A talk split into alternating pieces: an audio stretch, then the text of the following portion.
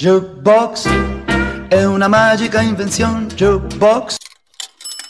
Benvenuti alla nuova puntata del mio podcast. In molti messaggi mi avete chiesto perché non avessi ancora trattato nulla di Caravaggio. La risposta è oltre al mio timore reverenziale per quello che è probabilmente il più commentato autore di sempre, che non sapevo proprio che opera scegliere fra i tanti capolavori a sua firma. Or dunque mi sono decisa. E questo è il mio racconto. Buon ascolto! Michelangelo Merisi da Caravaggio è stato il più grande e imitato pittore della sua epoca, conteso fra prestigiosi committenti eppur eternamente infelice e in lotta con se stesso e col mondo. Perennemente in fuga dai guai, financo un'accusa di omicidio durante una rissa, ha lasciato opere magistrali in tutto il centro e sud Italia, raccontando con smaliziata sincerità e drammatica luminosità il bello, ma soprattutto il brutto della storia umana. Qualche esempio?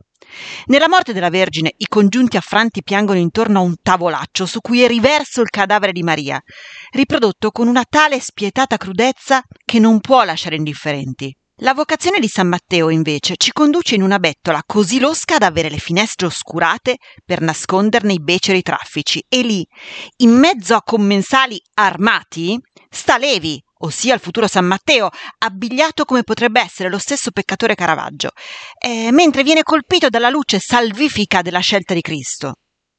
La canestra di frutta, celeberrima prima natura morta, ci offre un cestino di frutti di ogni stagione, alcuni freschissimi, che pare quasi di sentirne il profumo, e altri bacati e secchi, a raccontarci una vita molto imperfetta, che non indulge alla rassicurazione estetica, pur essendo destinata alla casa di un potente cardinale. Che dire poi della stupenda Madonna di Loreto, con il capo svelato, i piedi nudi e il bambino che cerca di aprire la scollatura della mamma, forse per ciucciare il latte? Davanti a lei in ginocchio stanno due pellegrini logori, coi piedi sporchi dal lungo cammino, giusto per scandalizzare gli astanti.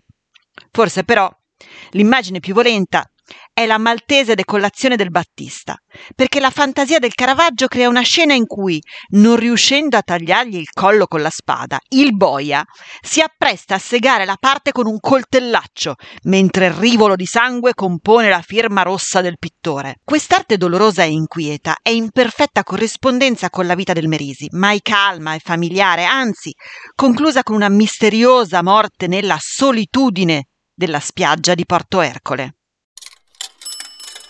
Celeberrima è poi la raffigurazione su uno scudo della testa di Medusa, appena mozzata da Perseo, ma secondo il mito ancora in grado di pietrificare gli osservatori. Ottimo messaggio per un'arma da battaglia, dunque. Pochi sanno che ne esistono due versioni.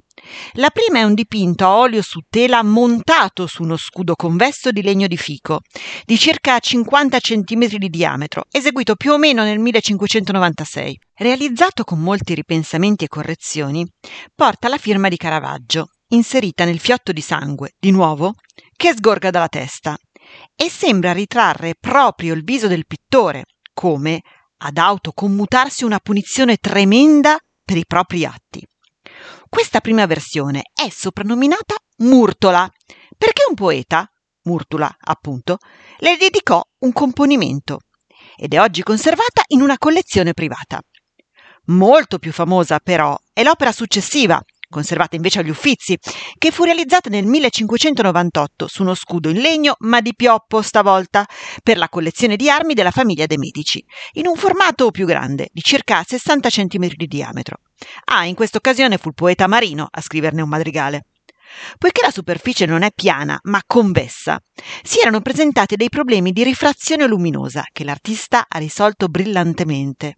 La luce proveniente dall'alto proietta l'ombra della testa sul fondo verde, che sembra quindi cavo, dando l'impressione che il capo vi stia in effetti fluttuando sopra. Medusa sta ancora urlando, tanto che le vediamo l'interno della bocca con i denti. I suoi occhi sono spalancati per l'orrore, sia suo che nostro, mentre i serpenti della capigliatura sembrano muoversi in ogni direzione. Nel 1993, vicino agli Uffizi, avvenne il tremendo attentato di Viaggi Georgofili, che, oltre a togliere la vita a cinque persone, portò anche dei danni a diversi capolavori di Firenze. La testa di Medusa ne venne toccata in modo non grave, ma si rese comunque necessario un lungo restauro perché l'opera era già in un delicato stato di conservazione. Dal 2002 essa è tornata in esposizione, più attraente e inquietante che mai. Per oggi le nostre storie di arte ed emozione finiscono qui.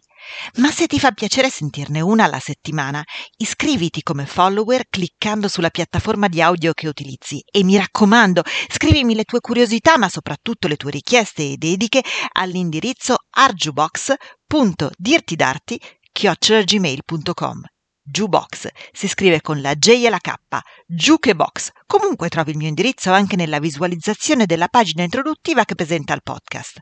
Ora ti saluto e spero di riaverti con me nei prossimi episodi. Che la bellezza sia con te.